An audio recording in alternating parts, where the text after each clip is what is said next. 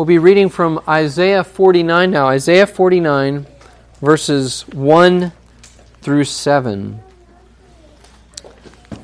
We just read one of the servant songs in Isaiah 53, and here's another one in Isaiah 49, which is describing the work of Jesus Christ as he spreads salvation to the ends of the earth.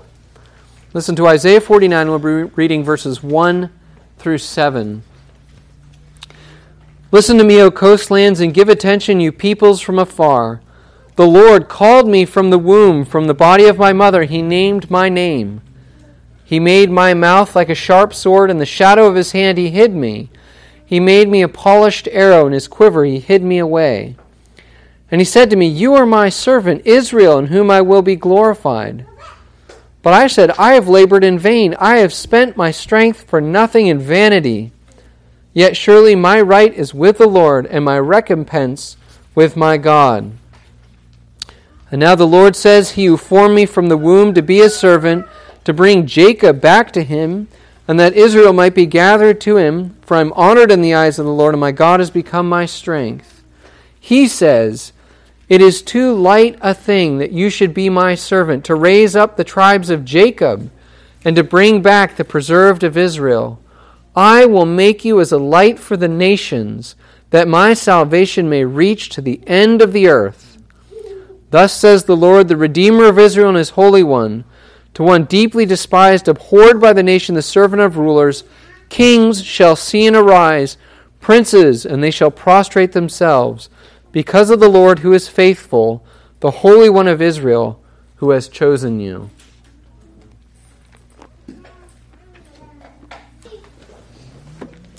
Let's ask the Lord's blessing on His word. Let's pray.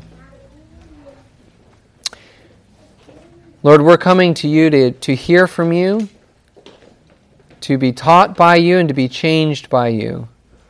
We would pray that you would send your Holy Spirit so that we can see wonderful things from your law, and that as we see them and as we see Christ, who is at the center of every part of Scripture, that as we see Christ our Savior, Lord, that we would love Him more and that we would serve Him better.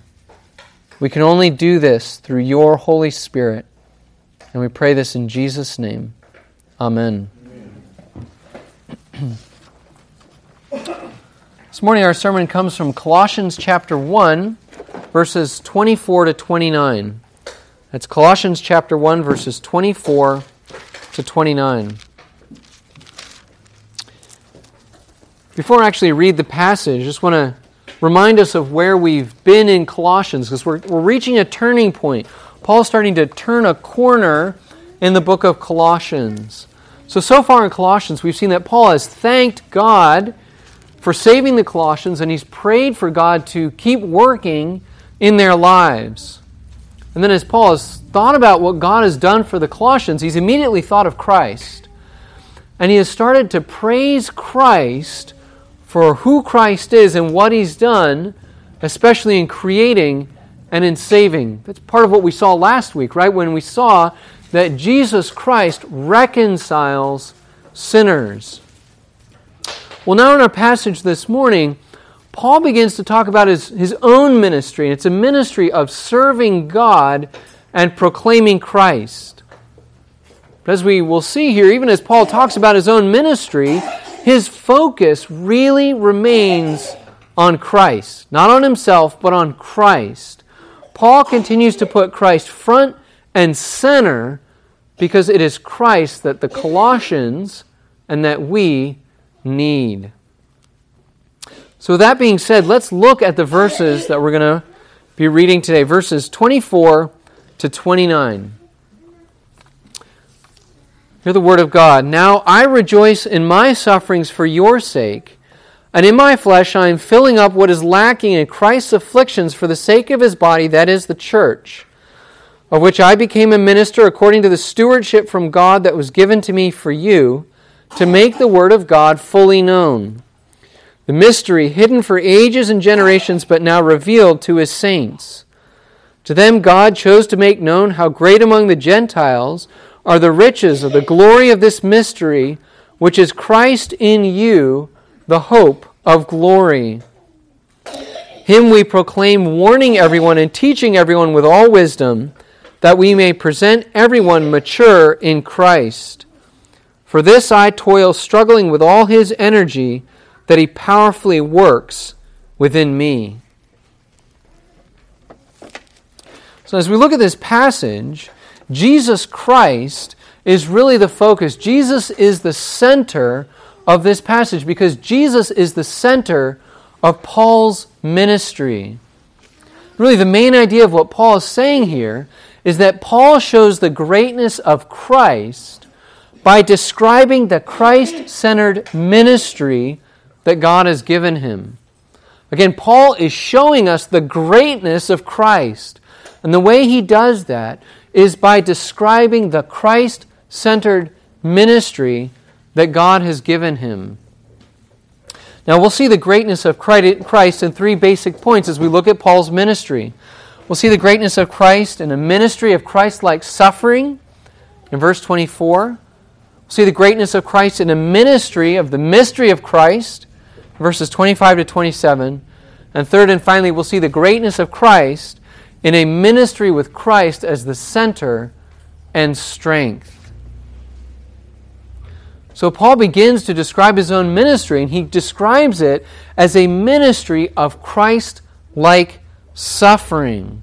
That's where he begins in verse 24. Paul says, Now I rejoice in my sufferings for your sake, and in my flesh I am filling up what is lacking in Christ's afflictions for the sake of his body, that is the church.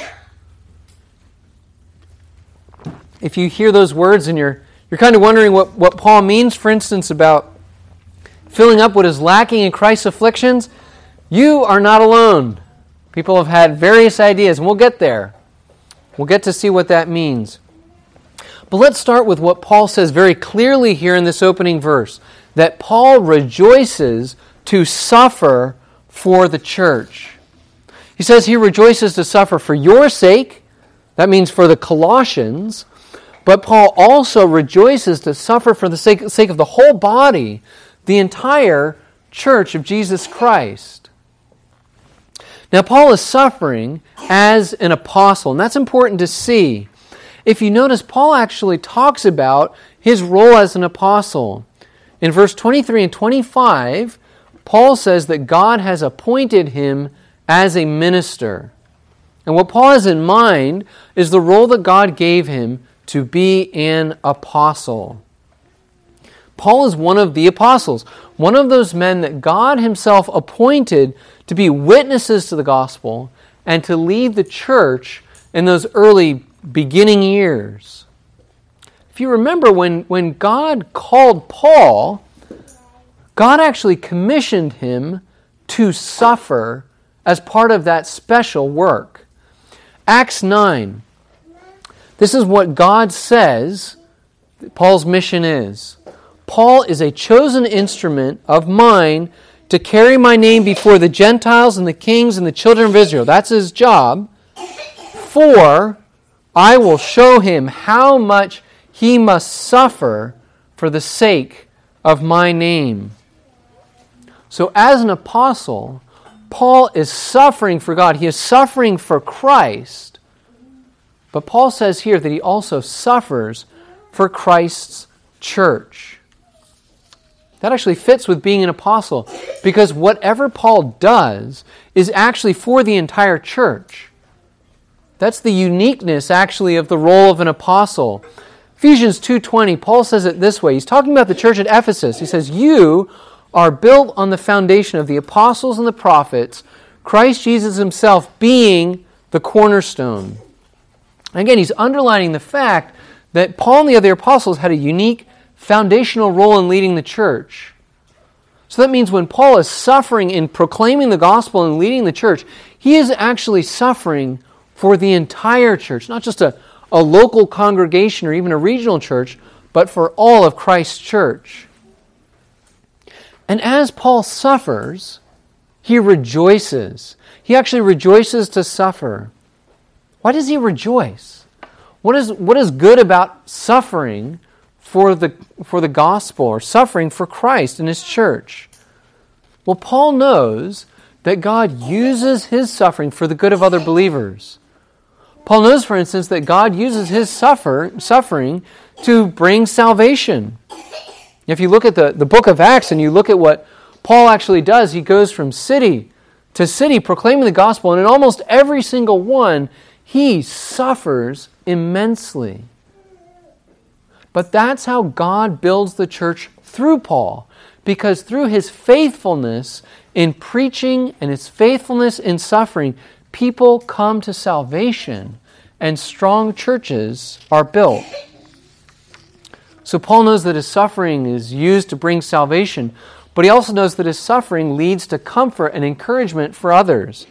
Listen to what he writes in 2 Corinthians chapter 1. It says, For as we share abundantly in Christ's sufferings, so through Christ we share abundantly in comfort too. If we are afflicted, it is for your comfort and salvation. And if we are comforted, it is for your comfort, which you experience when you patiently endure the same sufferings that we suffer. Our hope for you is unshaken, for we know that as you share in our sufferings, you will also share in our comfort. So, what Paul experiences, the suffering and the comfort, is useful for comforting other suffering believers. Salvation and comfort are just two examples of the real spiritual fruit that Paul's suffering leads to in the lives of other believers. And Paul rejoices. Paul rejoices because he knows that God is using his suffering for the good of others. Now, so far, what I've said, I hope, is clear. This is the clear part of what Paul says in this verse.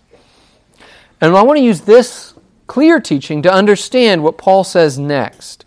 Paul writes, In my flesh, I am filling up what is lacking in Christ's afflictions for the sake of his body, the church.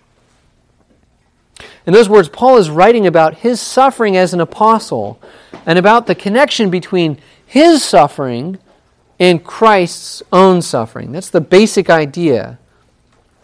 But let's, let's be clear, because these, these verses or these words can be misunderstood. Let's be clear what Paul is not saying. When Paul says that there is something lacking in Christ's affliction, he does not mean that there is something lacking in Christ's suffering and death for our salvation. Christ did everything that was required to suffer and to die for our sins and to actually earn our salvation. There is nothing that you and I can do to gain salvation or to add to our salvation. So, Paul is not saying that Christ uh, is lacking in salvation. But what Paul is saying is this is that we actually participate in Christ's suffering. Because when we're united to him, we're actually conformed to his likeness. You see that in Romans 8. And that means that we are actually conformed to the likeness of a suffering Savior. So, in that sense, and in that sense alone, there is something lacking in Christ's affliction until all of us have been fully conformed to our Savior. And we all fully share in his afflictions. This is actually something that's throughout the New Testament.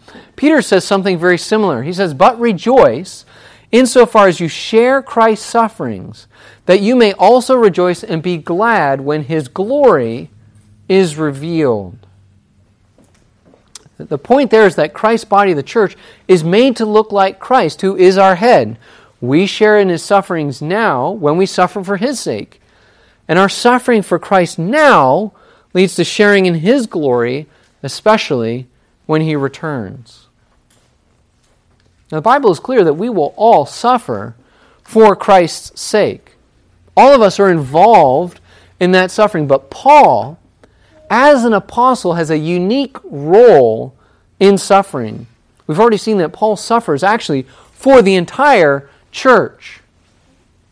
So, as an apostle, Paul has a particularly important role in filling up what is lacking in Christ's afflictions as he suffers, as Paul suffers to proclaim the gospel and to lead the church.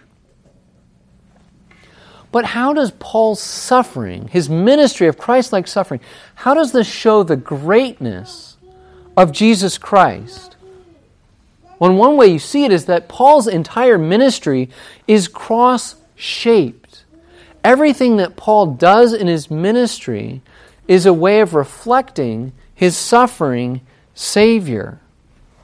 It's true for Paul, but it's actually true for all of Christ's servants that the greatness of Christ is seen in the suffering of his servants.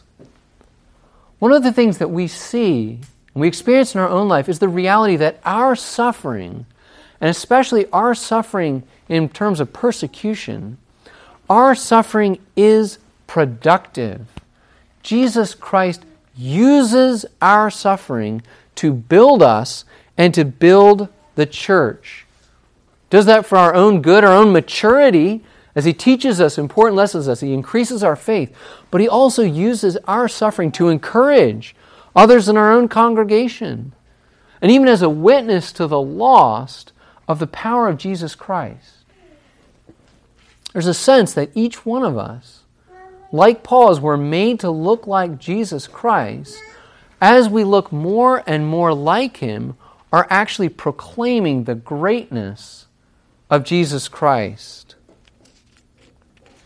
So Paul shows the greatness of Jesus Christ by looking at his own ministry, which is looking like the ministry of our suffering Savior. But the second way that Paul actually shows the greatness of Jesus Christ is by showing that God has given him a glorious message, and the glorious message is Christ. Now, the way Paul describes it here in our second point is that he has a ministry of the mystery of Christ. We see that in verses 25 to 27. In verse 25, Paul describes his ministry this way I became a minister of the church according to the stewardship from God that was given to me for you to make the Word of God fully known. Now, when Paul talks about that stewardship, that, that commission, or even that office, again, he's talking about his special role as an apostle. And Paul's task, his God given task as an apostle, is to make the Word of God fully known. God gave Paul the task of proclaiming the gospel to everyone, both to Jews and to Gentiles. We saw that already in Acts chapter 9. And that, that's the sense of the Word of God being fulfilled or made, made fully known when it's proclaimed both to Jews and to Gentiles. Because now in the New Testament, the gospel is freely proclaimed to everyone.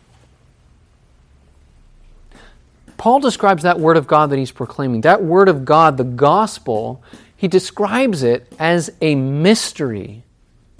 A mystery which God has hidden for ages and generations, but has now revealed to his saints. As you look just a little bit further, you see that the mystery is really just, just one word, it's one person. The mystery is Christ. The mystery is Christ, his person and his work. Now, when you and I think about mystery, we, we might think of a, a, mystery novel. I like Agatha Christie, for instance, and I love those, those mystery novels of Agatha Christie where there's Hercule Poirot, can't say it properly, but there's that detective, and he's trying to solve a mystery. It's, it's complicated, but he's able to do it because he's so smart. That's how we often think about a mystery, but that's not how the Bible uses that word. That's not what Paul means. Paul uses mystery here and in other places in his letters to talk about something that no person could ever figure out. God alone is the one who's able to reveal the mystery to us. And that's exactly what Paul says has happened. That that mystery of Christ, God has revealed to his saints. But how is Christ, how is Christ a mystery? Because I, I, thought in the Old Testament that the Old Testament believers, didn't they have sacrifices that pointed to Christ? Yeah, they did. Didn't, didn't, they have prophecies about Christ? Weren't they saved by believing in Christ? You know, the answer to all of those is yes, a resounding yes. What God revealed in the Old Testament about Christ was a lot. But so much about Christ and his work was still hidden or unclear even to Old Testament believers. Let me give you an example. What did it mean for Christ to be Emmanuel? God with us. What would that mean? What would that look like? Nobody in the Old Testament knew exactly what that would look like. They knew it was true, but they didn't quite know. But the Old Testament believers, they had way more than the Old Testament Gentiles, didn't they? The Gentiles had no knowledge of God at all. You know, for the Old Testament believers, it's like they were in a room, you know, with the lights kind of dim. They, they could see the truth about Christ. But for Old Testament Gentiles, those outside of the church, they were in pitch black darkness. They knew nothing of Jesus Christ. But now, this is important for Paul and it's important for us. But now, after Christ's coming, God has revealed the truth about Jesus to Jews and especially to Gentiles. God has turned that light switch all the way on, and Christ in all his glory is in full view for everyone. Practical application you and I wouldn't be sitting here if that weren't true. Each one of us is living in the New Testament as a Gentile, as one that God has revealed the gospel to. Paul describes this as a mystery, but and the mystery is Christ, but Paul's actually more specific about it. He says that the mystery is not just Christ, but it is Christ in you, the hope of glory. Paul is describing an absolutely amazing reality. For a believer, for a believer, Christ is within us. Christ is really within us. And His presence within us is the reason that we have hope for glory. Christ is within us by faith through the Holy Spirit. We actually see that in Romans chapter 8. Paul says there, in Romans 8, that Christ is in you and that the Spirit of Christ, he describes him as the Spirit of Christ, dwells in you. So it's, it's right for us to say that Christ himself is in heaven, but he is also present with us through his Spirit who dwells in us. And Paul says, if we have Christ, and we do, then we have the beginning of eternal life because now Christ and all his benefits are ours. And they're not ours somewhere out there, they are ours right here inside of us. That is the hope of glory that Paul talks about. We have the first taste of eternal glory now in Christ. And that first taste, that down payment, gives us assurance of our place in glory and our place in heaven. I just said a few minutes ago that some things in the Old Testament weren't always as clear, like Jesus being Emmanuel, the Son of God, who is actually with us. But what we see from Paul here is that Jesus is God with us. He is Emmanuel because he was truly human and he lived among us. But he's Emmanuel in even a deeper sense. He is God with us because he indwells us by his Spirit. Do you begin to see why Paul describes this reality as the riches of the glory of this mystery? Paul is piling up words to describe how amazing this is. The riches, really the abundance of the glory of the fact that Christ is within us. It is abundantly glorious, way beyond what we can really comprehend. And it is so glorious because it is God Himself in Christ who is with us. Christ, who is God of the universe, who made everything, chooses to live in us his limited creatures. And Christ, who is holy and perfect and our Savior, chooses to live in his people, in us, who still have indwelling sin, who still sin against him. And because Christ chooses to do that, because Christ chooses to dwell in us, we have every reason to trust that we will live with him forever. That is God's grace on full display in our lives. Paul loves to proclaim this truth. He loves to proclaim this message because this message is worth proclaiming. And that's actually where Paul goes to in this passage. He shows the greatness of Christ by proclaiming him. That's what we see in our third and final point that Paul's ministry is centered and strengthened by Christ. Verses 28 29. Paul says, Him we proclaim, warning everyone and teaching everyone with all wisdom, that we may present everyone mature in Christ. You know, the content of Paul's message is very simple it is Christ. If you heard any sermon by Paul, or you sat in on any Sunday school class, or you went along to one of his Bible studies, every single one would be about Christ. And it would not be about Christ kind of sneaking him in somehow. No, Christ is the center of Paul's proclamation. Paul proclaims Christ, the perfect Savior that you and I, as sinners, desperately need. He proclaims Christ as the righteousness of God who pays for our sins and obeys so that we now can be counted as righteous. Paul proclaims Christ as the one that each one of us must believe in in order to be saved. And Paul says so much more because he presents Christ in his fullness. Notice that he says he proclaims Christ, warning everyone and teaching everyone those two actions of warning and teaching, they are describing a lot of work.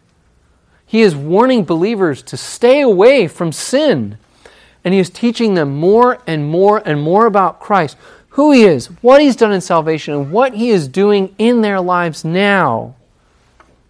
For Paul, proclaiming Christ is not just preaching an evangelistic sermon.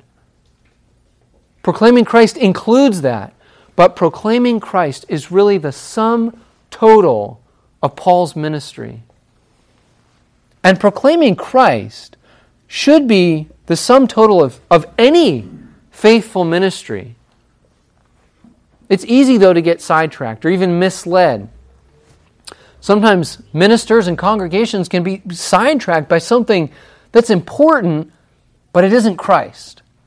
You know, I think of the way sometimes politics is used in churches today, where it's even proclaimed from the pulpit. Whether those churches are conservative or liberal, it doesn't matter. If politics or anything else is taking the place of Christ, then that is not a faithful ministry. So sometimes churches are sidetracked, sometimes pastors and churches are simply misled.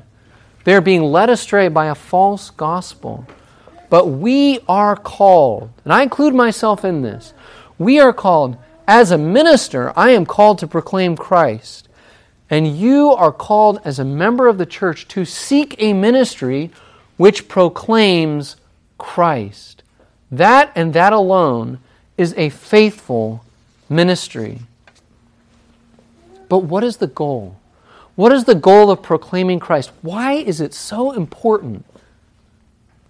Well, here's the goal of Paul's ministry. He says, I do this that we may present everyone mature in Christ. Now, we saw last week that, that that idea of presenting, presenting someone is really looking ahead to the final judgment when we will all stand before Christ. And Paul's time frame, what, what Paul is doing now in the present, he always has that as the final goal. He always has that time that place and that thing as his goal when he will bring people to stand in the presence of Christ. And Paul's goal, when believers that he has worked with, when believers that he has worked with stand before Christ, his goal is that they would be mature. His goal is Christian maturity at the final judgment. Some of us could say, well, that's true. But isn't that kind of included in glorification? I mean, when we get there, God's going to make us perfect, so why do I have to do anything now? But Paul says that goal at the end drives your desire and his desire for Christian maturity. We looked at Ephesians 4 in Sunday school, and I'm going to go right back to it now. Christ himself has given us leaders. Why? To equip the saints for the building up of the body of Christ until we all attain to the unity of faith and the knowledge of the Son of God, to mature manhood, to the measure of the stature of the fullness of Christ. That is what we're doing now, is growing up into Christ. I'm just going to ask a simple question then. Do you, do you honestly want to be mature in Christ? Do you share Paul's goal for you? More than that, do you share Christ's goal for you to grow in maturity? If we're honest, sometimes we do. We have good moments and we have a lot of bad moments, right? Sometimes we have good moments where we want to be mature. We're fighting hard. We're fighting against sin. We want to be in the Word. We want to be praying. And other times we're just kind of content to sit back and, and grow later. But let me encourage you with the same point that Paul proclaims Christ is worth everything. Being like Christ is the highest goal that you and I can ever have. And that goal is going to drive every single thing that we do. That's the goal. But that goal, that life consuming, life directing goal, is impossible it's impossible by ourselves. You know what? All ministry, anything that I'm doing, and actually all the Christian life, anything that you and I are doing, any of this is absolutely impossible by ourselves. Absolutely impossible. Each one of us needs the power of Christ. And that's where Paul ends this passage. For this I toil struggling with all his energy that he powerfully works within me. Paul is toiling and struggling. Those are very strong words. Paul is working very hard to preach, to teach, to warn, and to pray for believers so that they are growing in Christian maturity. But it's even more than just what Paul does. Think about the emotional and the spiritual energy that he is investing in all of these believers.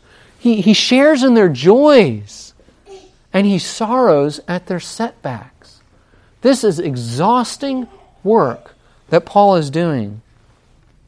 And here's the good news the truth actually that Paul experiences on a day by day basis, moment by moment, Christ is the one who gives Paul strength. It is actually Christ's own strength which he works in us that's going to make us able to do any of these things. And just think about the greatness of Christ's strength. Paul has just shown how amazing Christ is, everything that he's done. And now Paul essentially says that Christ uses his same power, which, which created everything and reconciled everything, to give Paul and to give you and I the strength to do his work. Without that kind of grace, Without that kind of provision, without that kind of love, we would be absolutely lost in serving God. But Christ Himself knows what we need. And moment by moment, He's giving us the power to obey Him and to serve Him. Just a, a, few brief words of application this morning, just an encouragement. See the greatness of Christ who is in us. I said that that reality, the reality of Him inside of us, is the greatest reality we have. And that goal of serving Christ and growing up into Him is the greatest goal we can have. Think about this. We have a Savior who is always with us, no matter what. Never think that Christ is somehow far off. We're tempted to think that. That Christ stands at a distance because he's way up in heaven. He doesn't know what it's like to be down here. But no, that's not what Paul says here. Paul says Christ is always present. He is always engaged. He is always supporting. He is always interceding for us. So the encouragement is take comfort, especially in hard times. Take comfort in his constant, powerful presence. And you know what? Christ's presence with you, I said it before, but Christ's presence guarantees your salvation. He, he guarantees your salvation because He is powerfully present with us. You know, He guarantees that we're going to look like Him because He's actually with us. Think, of, think about a set of blueprints. We've all seen houses and you see the plan laid out there. Feels like sometimes you got to work to build that house. That's how it normally works, right? But with Christ, as He makes us like Himself, He actually is taking those blueprints Himself and fitting them onto us. He is powerfully present with us to make us like Himself. That's part of His presence for it, His presence with us. But also remember that because He is with us, it's not just that we look like Him, but that we're going to be with Him. Heaven is guaranteed because He is here.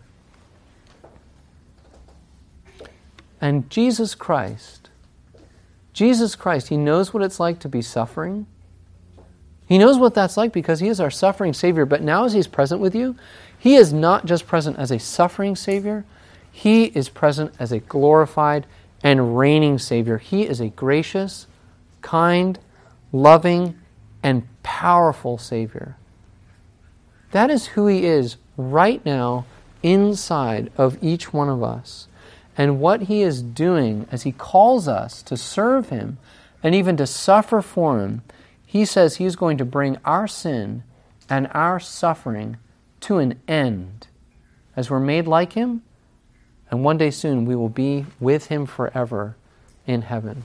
This is the greatness of Jesus Christ. Amen. Let's pray together. Lord, it is impossible for us to fully understand how great Jesus Christ really is. We can see what Paul says here about the greatness of Jesus Christ and the way that He uses us in His church. Lord, but we still fall so far short in our understanding and in our praise. Lord, we would pray that as you make us more mature in Christ, that we would see who He really is and what He's really done, and more and more love Him and serve Him in every part of our being. Thank you for that sure promise of heaven and the sure help that you have given us in Christ for our life now. And we pray all of this in Jesus' name. Amen.